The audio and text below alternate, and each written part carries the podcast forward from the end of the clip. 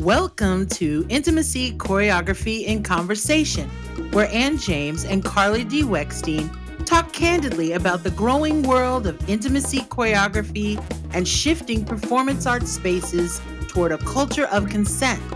Intimacy choreography is the craft of designing moments of staged intimacy or sexual violence with respect, clarity, and professionalism. Intimacy choreographers respect the boundaries, integrity, and needs of the actors involved so that the best work can happen enthusiastically. This podcast was inspired by our conversation around intimacy direction in the time of COVID 19 as a part of the Directors Lab West Connects that was streamed on HowlRound in May 2020. There were multiple pages of questions remaining after that initial conversation, so we decided that instead of writing out the answers to every question in a pamphlet, we would start a podcast to have engaging discussions on various themes that come up around intimacy choreography. All these questions came from real theater artists like you around the world. We acknowledge the Tongva peoples as the traditional caretakers of the land we currently reside on and are recording this podcast on. That is the Los Angeles Basin and the South Channel Islands. We seek to honor the land and the courageous people who are its past, present, and future stewards, modeling a tradition of resistance seeking liberation. All righty then. Shall we begin? Now, who are we? Let's introduce each other. All righty. Ann James is an international theater educator working towards more inclusion and diversity in the intimacy field. Ann will begin an MFA in performance pedagogy in intimacy direction for people of color at Loyola Marymount University in fall 2020. She believes in a healthy discourse on the growing field of intimacy and encourages qualification over certification. Carly D. Weckstein is a theater director, sex educator, and intimacy director, creating at the intersections of community, healing, sexuality, and art as activation. She is a passionate advocate for artists and actors, championing communication, consent, and mental health as essential to the creative process. Thanks, Ann. So, what are we going to get into today? What are we going to talk about? Mm, I think today we're going to talk about consent and intimacy in the age of online slash Zoom theater. Yes, very, very topical and relevant because that's all of the theater that's currently Yeah. being made. Basically, where we are right now. Yeah, and we had a lot of questions um, from our last discussion that that came up about how do intimacy practices translate to online theater spaces to to the Zoom room from the rehearsal room. I have a question for you. What does consent culture look like online? We're gonna Oh. zoom, we're gonna zoom, zoom, zoom, Zoom, zoom. zoom. Yeah. Uh, is there such a thing, or does consent cul- culture only exist when we're in the space physically together? What say you, Carly? I say, yay. Yes, it always exists. Um, and it definitely exists online. And right now, of course, during our, our shelter in place pandemic times when we are socially distant and not physically together in spaces, there's a lot of art and actors performing in online theater, Zoom theater. Uh, is it theater? Is it film? It's not really either. It's its own thing, which is a, a whole other discussion. Oh yeah, But- people are arguing. They're arguing on what it is Yeah, right now. it's it's its own thing. It's its own weird medium. Um, but it's still consent culture applies to it, even if we don't have a name for it. Um, I I think that consent and boundaries still can exist around material that's performed, nudity or undressing, uh, what word somebody is comfortable saying or being called, simulated sex or sexual violence. And the only thing that's different is there's no physical touching to negotiate. But the rest of those factors are still in play.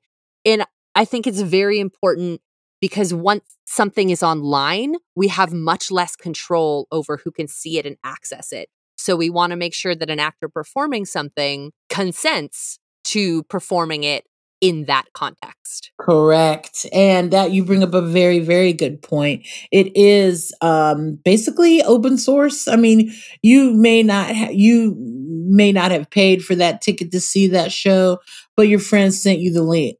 Or you somebody recorded it on their phone and instead of it being um, a consensual recording, someone just records it and then sends it. So we have to be extremely careful about what happens in non live spaces, even though they're live. And that's a question is it live? It is live, but is it in person? It is not.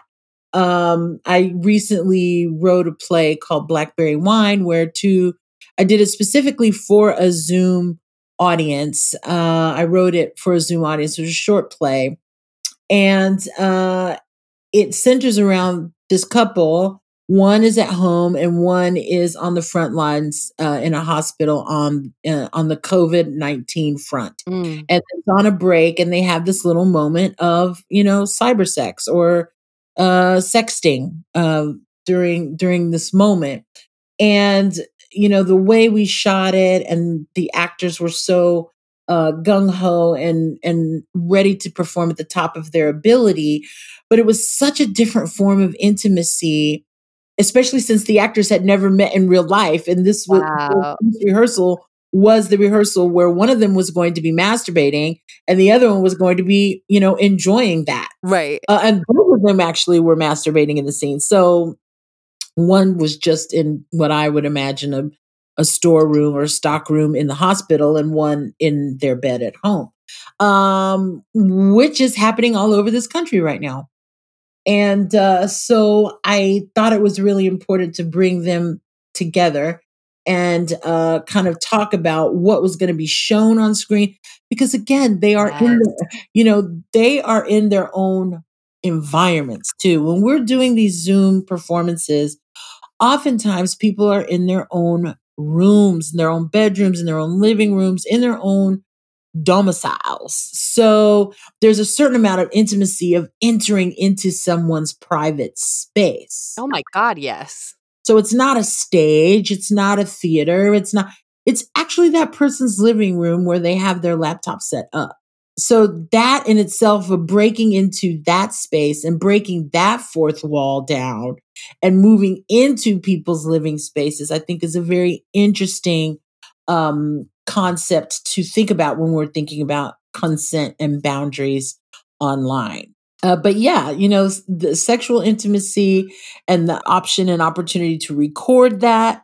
Uh, you know, we just have to be very, very careful if we're moving into intimacy online that we are protecting the professionals that we ask to participate.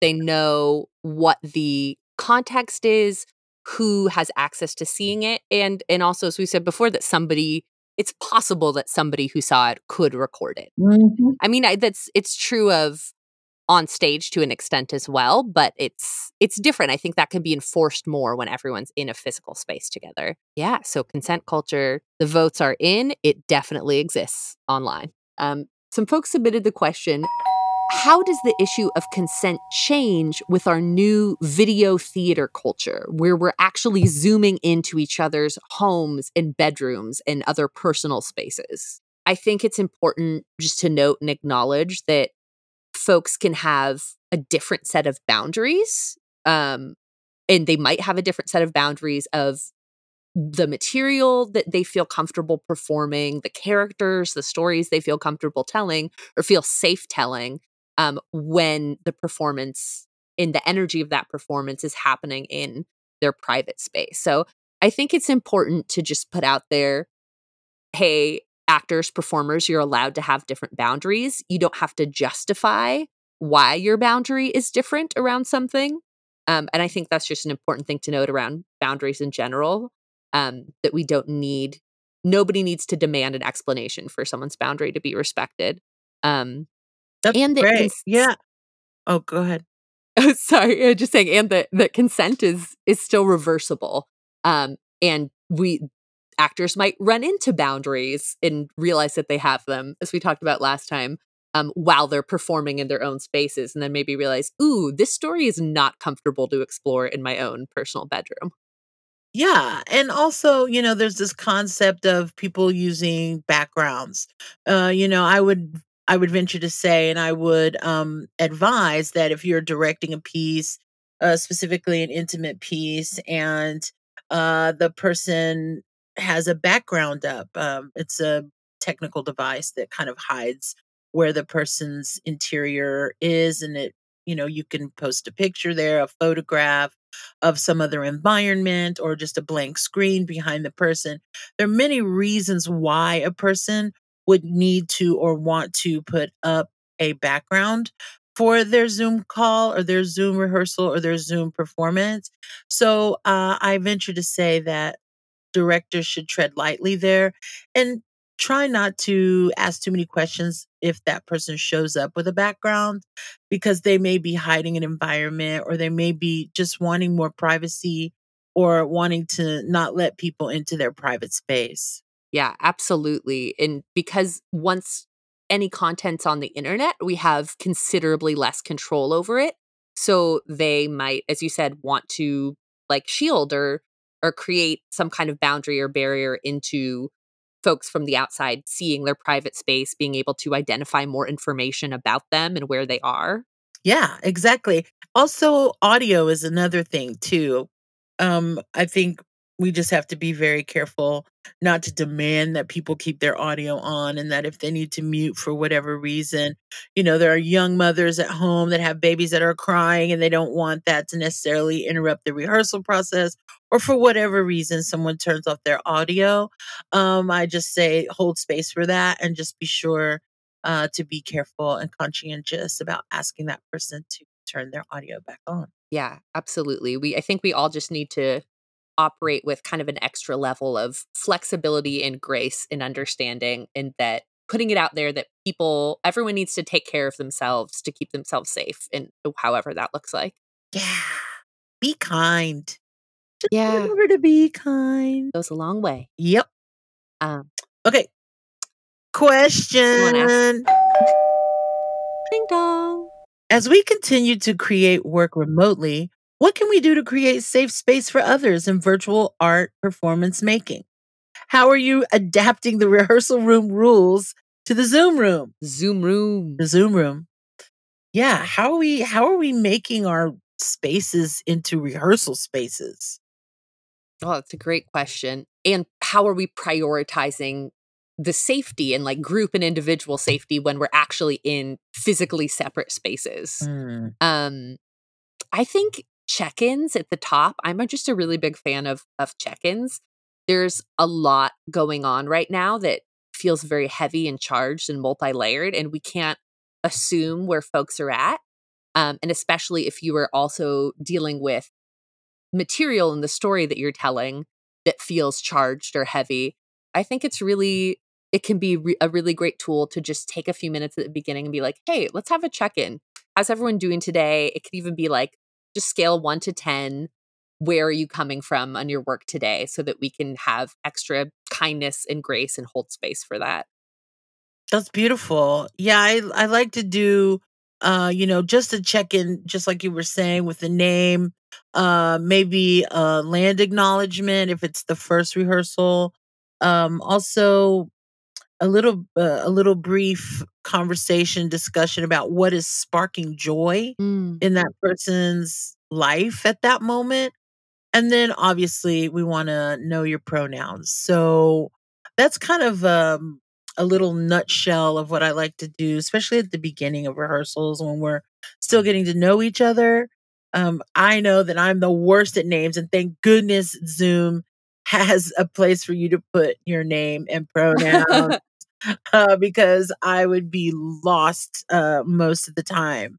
And I think, you know, let's talk a little bit about this land acknowledgement because we have one. Um, I Yes. think it's very important that we respect the land that we uh, occupy and that we that we give a moment of space holding for the indigenous people whose land we're on. I mean, they own the land, we're just borrowing it. So, um I think that's really, really important to do as well, especially toward the beginning. And it also teaches your cast to to hey, know your land acknowledgement. Know where you are and um, be be loud and proud about honoring it. Yeah, know whose whose land you're on. And a really great tool for that, if you're not sure, um, there's an app and there's also a website, uh, I believe, called Native Land.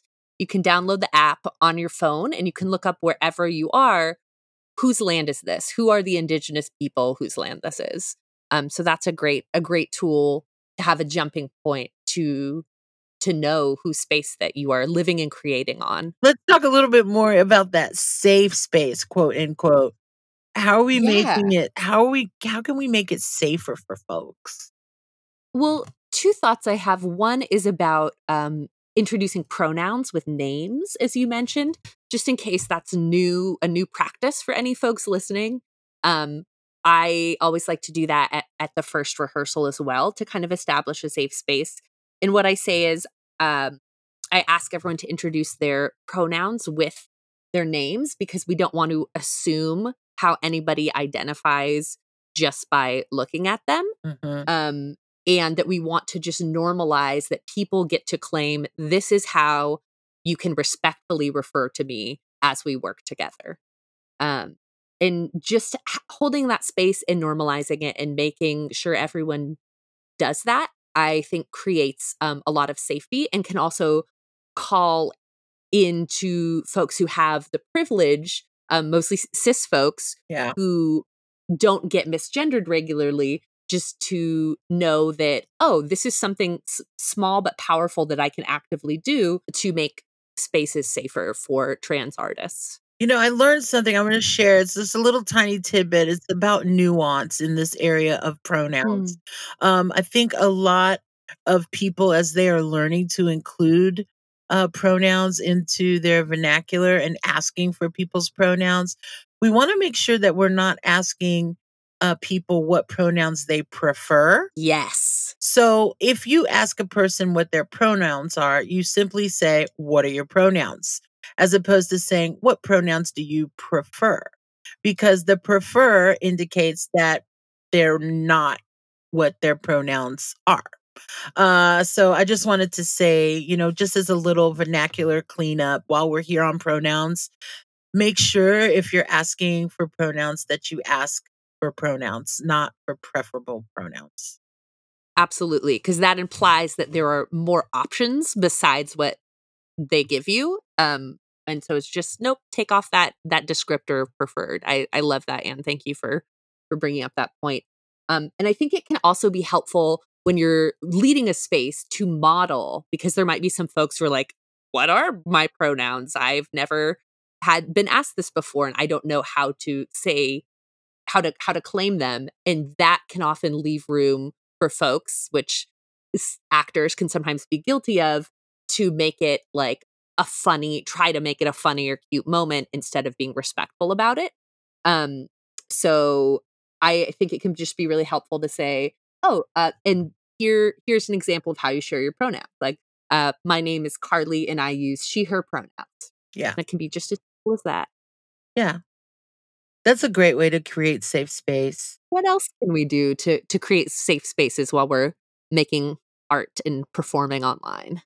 You know, there are these the the Kilroy Awards just came out and I don't uh, uh just for everybody's point of reference, Kilroy Awards go to playwrights who identify in the LGBTQIA plus plus plus community, women, and people of color, B, uh, BIPOC. So uh, it's this great feeding ground for new artists who are coming out of the gate with hot plays that are mindful and are energetic and forward thinking. And, you know, what they're doing is creating space for new work they're creating opportunities for us to dive into that work as directors and intimacy directors.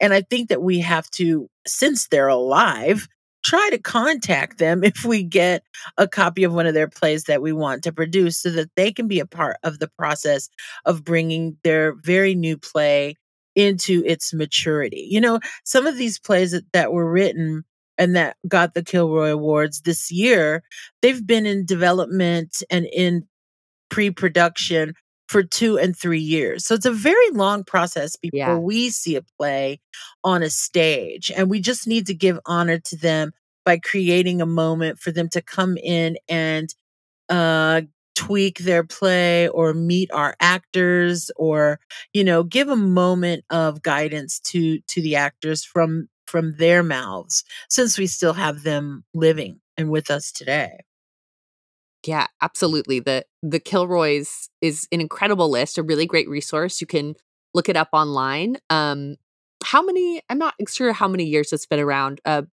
four maybe? i'm Maybe five? sure i can't Um, but it's relatively new, but it's such a great tool for producers and directors who want to help end the systemic underrepresentation of playwrights who are women and trans folks and non-binary folks because so many plays that are produced most plays that are produced are written by by cis men. So that's a, just a great a great tool for um, leaders in theater yeah. communities to get have. into it get into it. Such good stuff there and and and i love i love that you said bring bring the playwrights in uh to your process if you're doing their work especially if you're uh, adapting their work online obviously you need their consent and i know some writers some that i have worked on in these pandemic isolation times have said okay well i want to change some things about my script if we're going to do it in this different format. Um, and it's an incredible gift to be able to to work in real time with that Yeah, and especially if there's a scene of intimacy.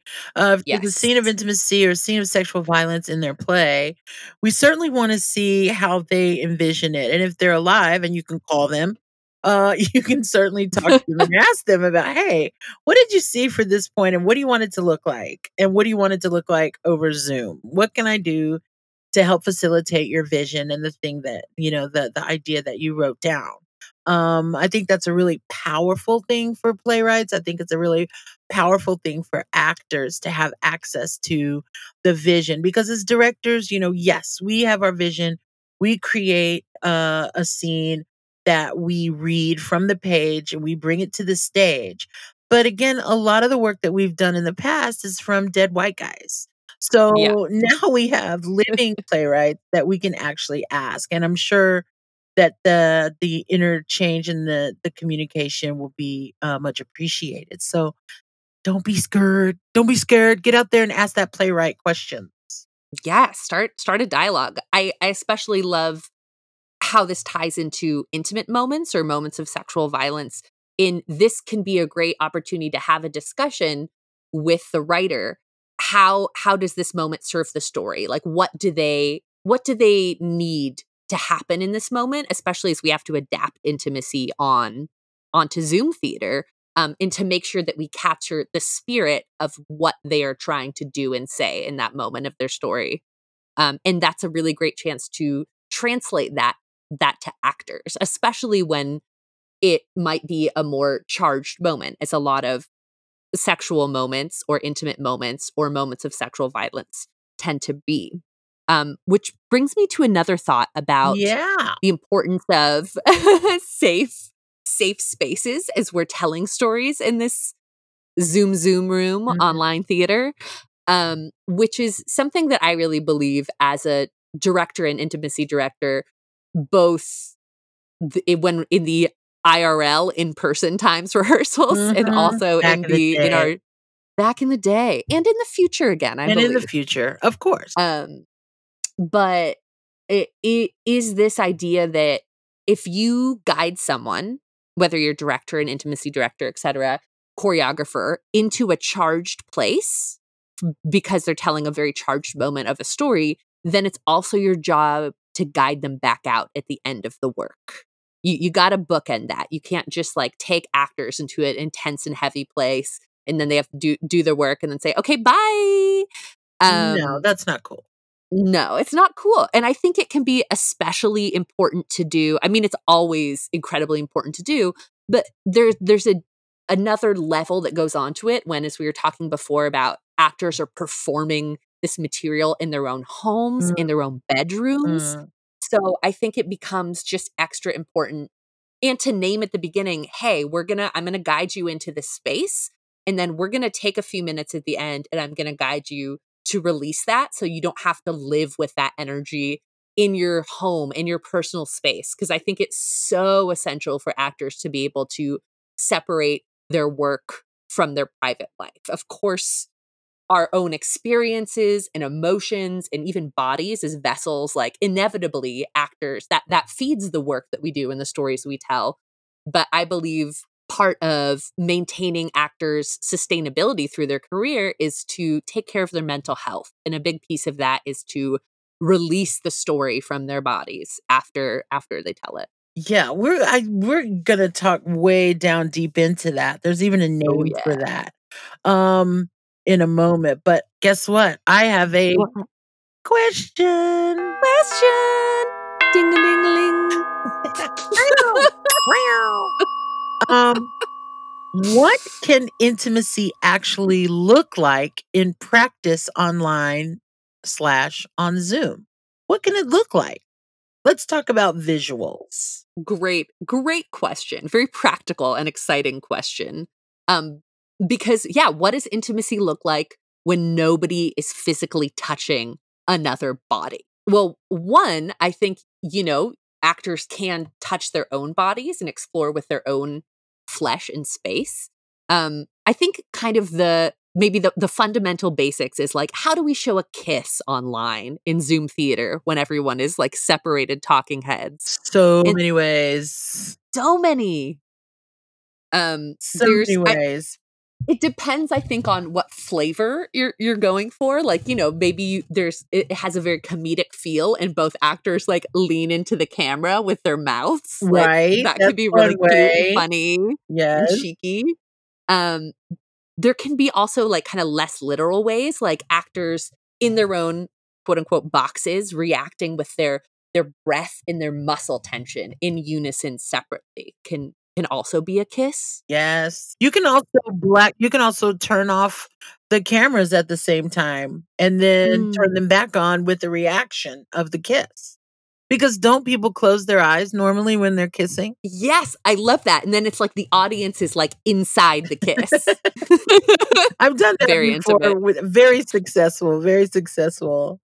Um, mm. but I think too, you know, you also can move away from just a body in a you know the torso in a box yeah. kind of look um i've done things with only you know having the actor stand uh and like they're arriving on a scene and only shooting their torso um for for moments and have them unpack a bag or you know so you're not seeing the head you're not seeing the feet and that's really an interesting mm. uh, uh visual because normally we don't look at people's torsos we look at their eyeballs um so it's kind of, it's kind of interesting uh visually to see that um yeah i think also using our sen- our other senses um this is kind of kind of weird and and off the beaten path a little bit but you know if someone is is drinking a glass of iced tea maybe you prep your audience beforehand and have them zest uh, some some skin of a lemon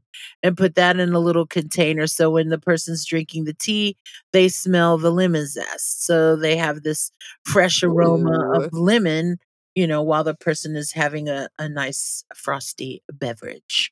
That's so um beautiful and sensual way to invite the audience to to experience this viscerally. Thanks, thanks. I've been at this a while, you know, not the Zoom thing, but definitely the using the five senses uh, and and creating that way for the audience to lean into a performance that is in a box. Any way that you can do that safely is is great. I um i don't know there i have other examples but carly you want to you want to say anything about things that you've used in the past sure um i i love what you said about focusing on different parts of the body than mm-hmm. might be mm-hmm. the quote unquote obvious like if you were showing kind of a moment of pleasure or climax like it could even just be like the toes and the feet curling Love of that. the actor. Like we know what that means. There's yeah. like this kind of visceral reaction to it. it. And I just I love the the creativity that this allows for. Again, and as, as we've said before, I think last time the medium of of theater of leaning into the magic and and even film the non literalness and that we don't always need to show the most graphic, naturalistic, or obvious thing. And sometimes, especially when it comes to sexuality, uh, the graphicness or literalness can even take us out of it Oh, as yeah. an audience. Oh, yeah. And so, like, I don't necessarily need to see the f- the face or the pelvis area of somebody of a character as they are climaxing.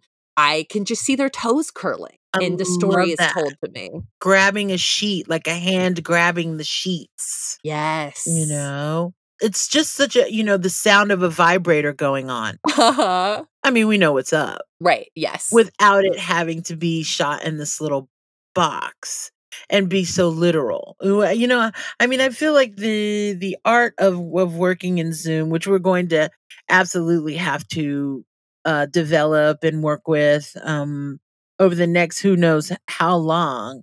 Um I Yeah. think I think the that intimacy over uh the computers is going to be a very interesting uh journey and that we have to be creative and we have to be innovative um in order to pull our audiences in as as much as they would be pulled into a play or pulled into uh something live absolutely. And and then in tandem with that, we also have to be creative, innovative, and flexible in keeping our actors safe Right. in respecting their boundaries as we tell those stories, as we find ways to both pull the audience in and not make the actors feel like they're being exploited or asked to do something that feels unsafe for them. right especially since it's in their own home usually we want to separate the character from the actor as much as possible i did have one other thing i don't know i'm just this is kind of Yeah. a throwaway but uh some Throw it people in. throwing it in the bucket um some people direct their actors to look as they're speaking to their co-actor at the camera or and then some people actually have the actor look at the other actor on the screen which takes you out of the out of the focus of the audience. So it's th- it's this difference of film versus theater like am i watching these two characters or am i looking at them and they're looking at me? Um do i feel like i'm the person as an audience member do i feel like i'm the person that the actor is speaking to? It's kind of a weird slippery slope and i i i encourage people to kind of play with that and find the nuance in that because one of them is very very personal and seemingly invasive and the other is more presentational and oh i'm watching these two characters interact. So um you know as an intimacy director eye contact is always one of the benchmarks of Yeah. connecting and so I just encourage directors to not forget about that eye contact. I I love that. Yeah, absolutely. Eye contact is is so intimate. And it and I think it really is a tool that even through these screens and these boxes, a way for us to connect and to really pull the audience in. Absolutely. And that's a fun thing to to play with. In addition to playing with distance from the camera, which uh you know, is another way to invite them in physically closer while not being in the same physical space. yeah. Yeah. Um, would you like another question? Question. Round. Okay, Um, go for it. Okay. So we actually got multiple questions on this same very specific subject. So um, I'm kind of putting a couple together. Um, uh, a lot of folks would love advice on how to engage intimacy direction in Zoom, specifically around material about sexual violence in Zoom and feeling the need to really establish a safe space and how to engage with that in a way that is really taking care of the actors while telling those extra charged stories in a virtual space. Yeah, this is where we have to really take extra special care because we are in separate spaces and we don't have the ability as facilitators of the intimacy direction to be in the same physical space with the actor. And a lot of the nonverbal cues that we're trying to pick up on uh, as as being people aware of uh, mental health and trauma in the room, we don't we're not necessarily picking those vibes up because we're not in the same space. And also, once the rehearsal ends, it's the clicking off of a button. It's not, oh, let's go grab a coffee and talk about that, or oh, do you want me to walk you home, or oh, can I, you want to share a, a car, you know, to get to where we're going to next. So there's, there's a, this distinct cut off after all of this, you know, simulated trauma has happened. So what do you suggest? What do you think we should do first? Yeah, I think you're you're exactly right uh about your your observations of how it just is inevitably different than being in the same space. Mm. I think that starting with just acknowledging the charge of the material and what what we're working on and that it's okay to have reactions to it um, and just reminding folks that they can call a timeout um, or as we talked the last time about the button they can call button um, Mhm. shout out to TIE for that amazing TIE. terminology Yes, theatrical intimacy education. And and button is essentially a safe word for rehearsal where actors can verbally kind of push a button to call pause um, for whatever reason. And so i think just i think it's important to acknowledge the material to remind actors you can you can push your button anytime that you need.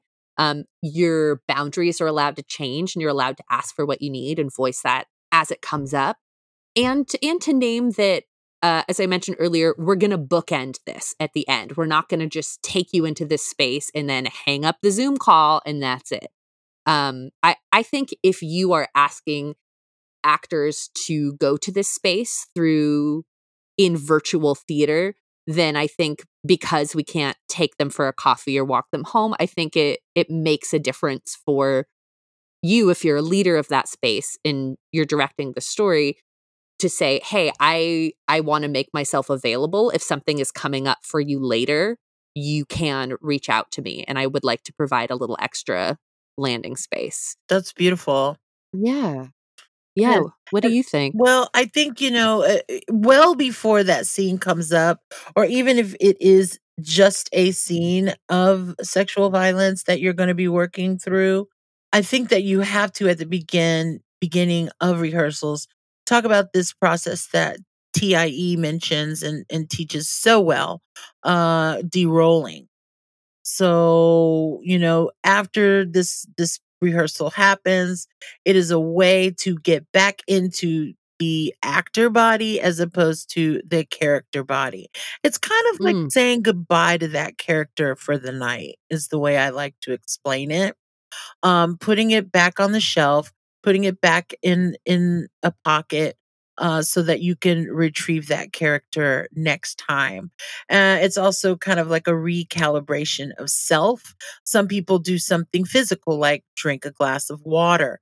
Other people have like a physical um, hand movement or tap dance combination or whatever it is to to get that physical change uh, started and initiated to move back into actor body and leave the character's experiences, words, and um, actions uh, separate from self. absolutely i think that is kind of the key most maybe most essential piece of this is the de-rolling or um it's almost akin to aftercare which is a term Mm. from the bdsm and kink communities Mhm. um that after engaging in especially a more charged or intense sexual scene that time is prioritized after to for everyone to come back kind of to their usual equilibrium and to release that. And I think that that de-rolling is really essential.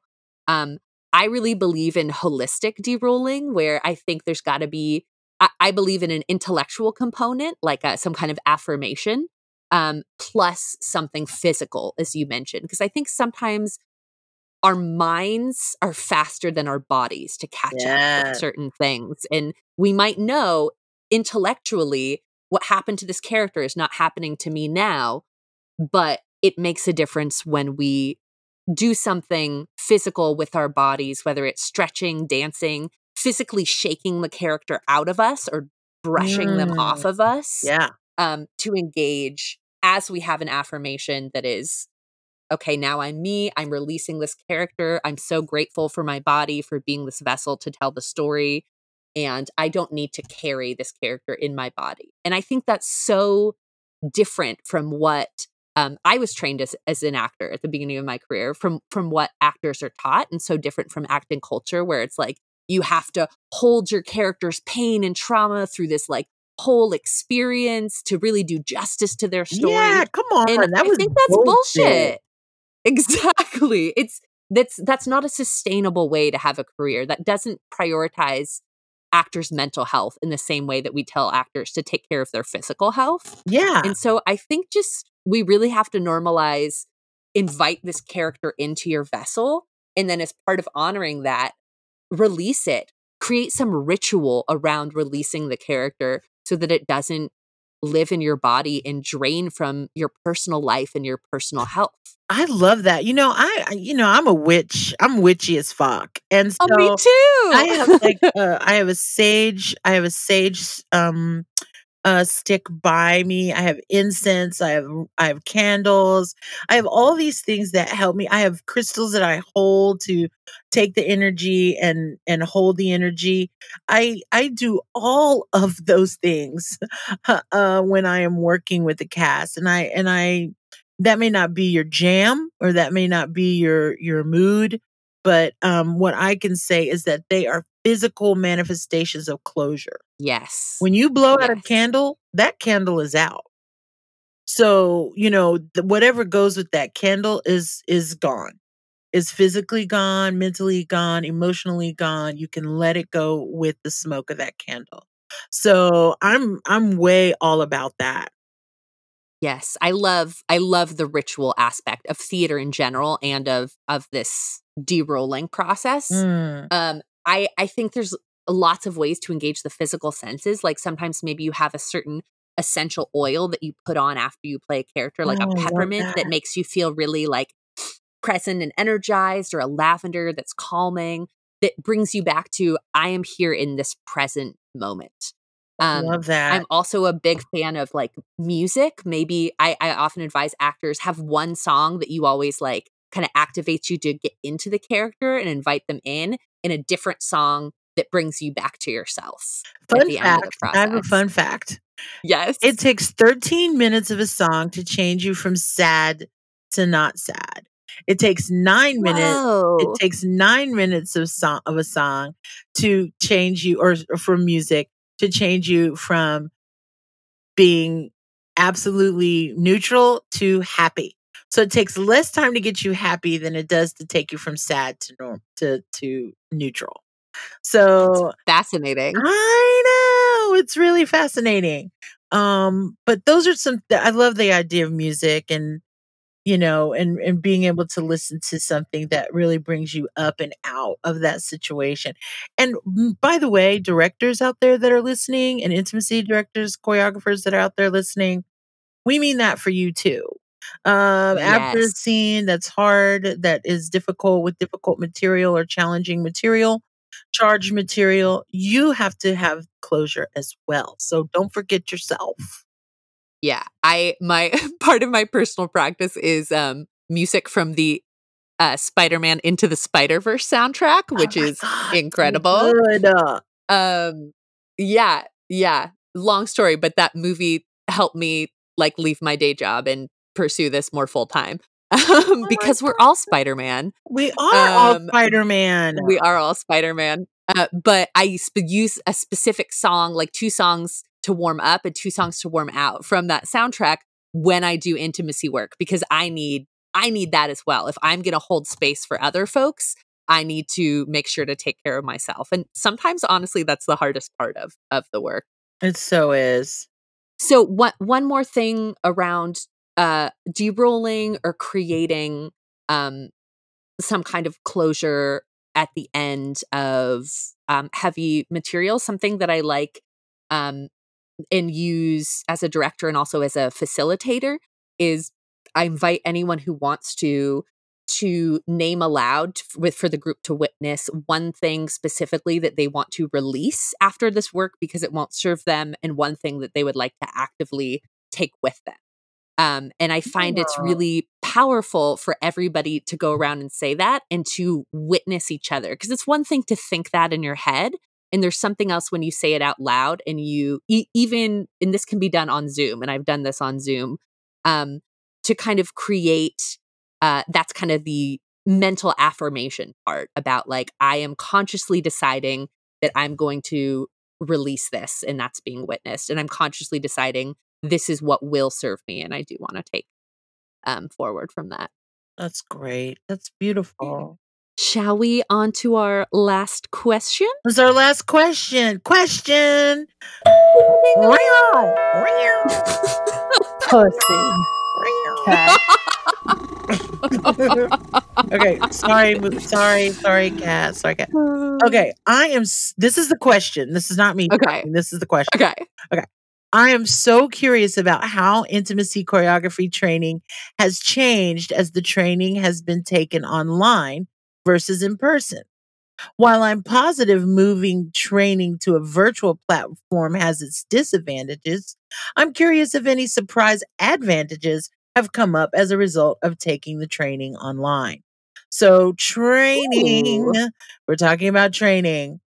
It's a training question. I, you know, I've taken training uh, with IDC and which was IDI, and then also TIE um, in the room, so to speak. So I was in a room with other people taking the courses and doing the work and exploring the the theory.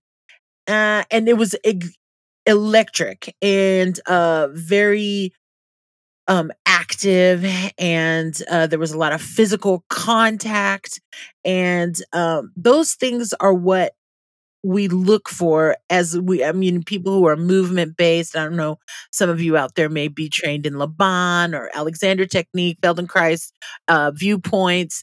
Those are all very movement based uh, foundations. Also there are a lot of fight choreographers out there movement based. Um and that is wonderful one of the advantages i find that that i am uh, getting a lot of joy out of and a lot of support uh, from is the fact that I am on a theoretical journey now. Uh, I am not using my physical form to create intimacy and intimacy design, but I'm using my brain to create ideas to move the industry forward. And I think we all have that ability to move the industry forward as thinkers and as uh, theorists and as people who are investigating and exploring this work. Again, it's very new work. And, uh, you know, it is helping me design curriculum. It is helping me craft uh, different ways to communicate with people of different abilities, uh, coming from different walks of life. So I'm kind of happy that we have this opportunity to go so deep down into the theory of what intimacy direction, intimacy choreography is. And I feel that if we weren't in this pandemic, that things would have just gone on the way they were going. And I don't know that that necessarily would have developed the way we see developments happening now all over the industry. So, you know, my my short little answer here is that I feel that a surprise advantage of being online and and doing this work through Zoom uh, has given me an opportunity to dive really deep, like go deep sea diving into the theory of what intimacy direction actually is and what it can do. I love that, Ann. That's that's awesome. Um, Thanks. Oh yes, surprise advantages. Um, mm-hmm. Um, I think the biggest one that comes to mind for me is accessibility. Nice. That just in moving everything online there is a bit of an evening of the playing field in terms of accessibility, whether that's around money or scheduling or location. All of those are a little bit less of a limitation. Um, I know not obviously not everybody has access um, to online classes. Um, but I think that before there was a level of scarcity in this industry and in the entertainment industry at large and in Let's the whole world that we live in. Yes. Oh, yeah. but I think that only certain people were able to go to trainings when their job, schedule, and finances could allow them to afford to fly out to a few specific locations and pay a lot of money to engage in an in person training.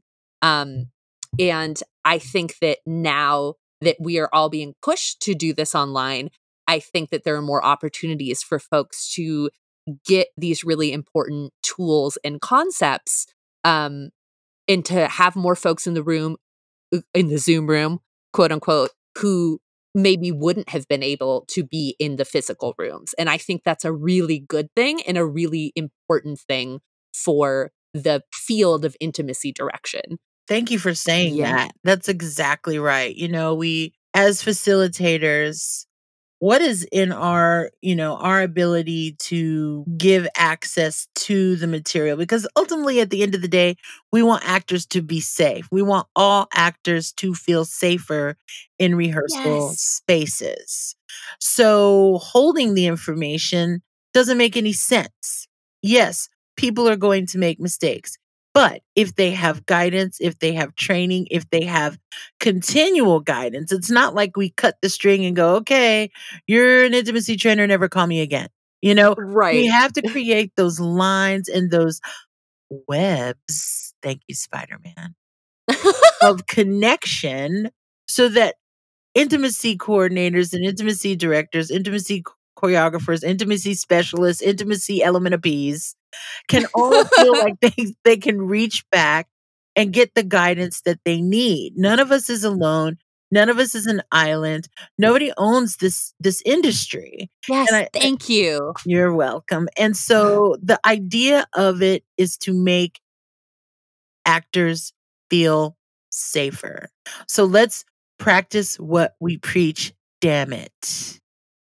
Damn it. Yes. Why? What good does it do? How does it help keep people safe if there is gatekeeping around this knowledge? Amen. um, I, I think it's really important to look at this through a harm reduction lens. And yes, that harm will still inevitably happen because human beings and we make mistakes. But I think when we arm people, even with a kind of baseline of knowledge around this, which we can do for more people when it's more accessible, then less harm will be happening in more rooms. Right. And I think that's the whole point of this movement. It is. Not everyone can afford an intimacy director to come in the room. So why don't we give classes for students to understand what consent and boundaries are and what the choreography is? I mean, TIE is already doing that. They are hell bent for leather, as my mama would say, on trying to get this work out to people who don't have access or funds for uh, hiring a person for uh, intimacy director for their for their production. The more you know, uh, you know, the the slogan or the statement that I love is when you when you know better, you do better. Exactly. So, so we want more people to know better, so that and then more people can do better. yes. Yeah. All right. I- well, mm, mm. all right. Next time we'll be discussing the future of intimacy and what that could look like. wow, that could look like so many things. It could. it really could look like a lot of things. if you, yes, you listening right now, have any questions about intimacy choreography, direction, consulting, or just the intimacy field in general, please send them to our email, which is the letters IC, IC dot Ann and Carly at gmail.com.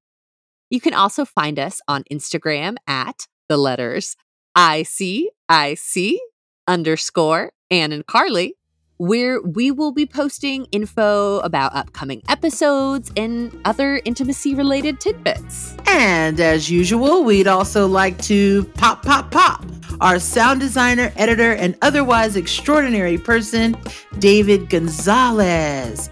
And pop, pop, pop to our wonderful producer, Hazel Lozano. Music by David Gonzalez. The podcast logo is by Zach Brown. Pop, pop.